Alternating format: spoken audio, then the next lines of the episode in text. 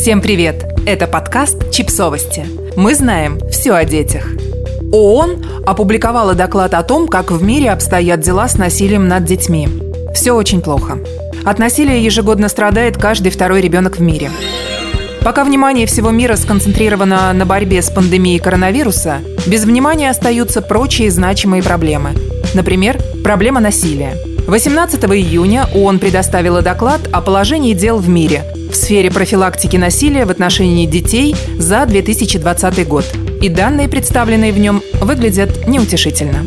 По данным авторов доклада, ежегодно каждый второй ребенок, то есть приблизительно 1 миллиард детей, подвергаются насилию в той или иной форме. Три из четырех детей в возрасте от 2 до 4 лет, это примерно 300 миллионов детей, регулярно подвергаются физическому и, или психологическому насилию от рук своих родителей или опекунов. Каждый четвертый ребенок до 5 лет живет с матерью, которая является жертвой сексуального насилия со стороны партнера.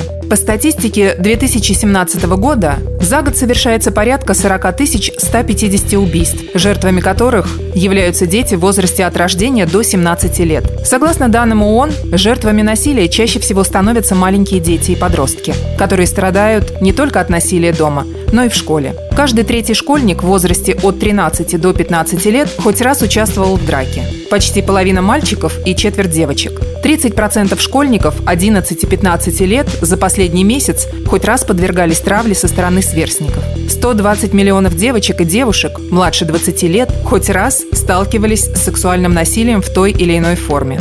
И если вы думаете, что в насилии по отношению к детям или внутри детских коллективов нет ничего страшного, потому что все так делают, то статистика свидетельствует об обратном. По данным исследований, взрослые, которые в детстве сталкивались с четырьмя или более неблагоприятными факторами, включающими в себя физическое, психологическое и сексуальное насилие, в семь раз чаще других попадают в ситуации насилия, как в роли насильника, так и в роли жертвы.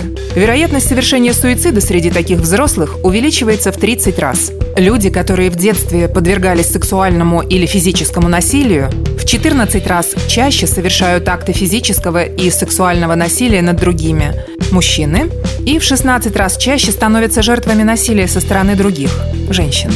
Ситуация выглядит пугающе, однако, по мнению экспертов ООН, поправимой. Для того, чтобы снизить количество жертв насилия среди детей и, как следствие, взрослых, они предлагают комплекс мер, которые помогут сдержать и предотвратить насилие внутри страны. Среди них государственные меры по усилению контроля и повышению эффективности борьбы с насилием, сбор актуальной статистики, анализ данных и составление планов действий, обеспечение достаточного финансирования для реализации этих планов, укрепление правовой базы и использование научных данных для более эффективного планирования мероприятий по предупреждению насилия и оказания соответствующих услуг. По данным ООН, принятие комплекса перечисленных мер помогает снизить насилие над детьми на 20-50%. Однако, пока, к сожалению, в большинстве стран эти меры принимаются лишь частично. Так, например, у 80% стран существует план действий по предотвращению насилия в отношении детей, но только 20% стран финансируют реализацию этих планов в полном объеме. Подписывайтесь на подкаст, ставьте лайки и оставляйте комментарии. Ссылки на источники в описании к подкасту. До встречи!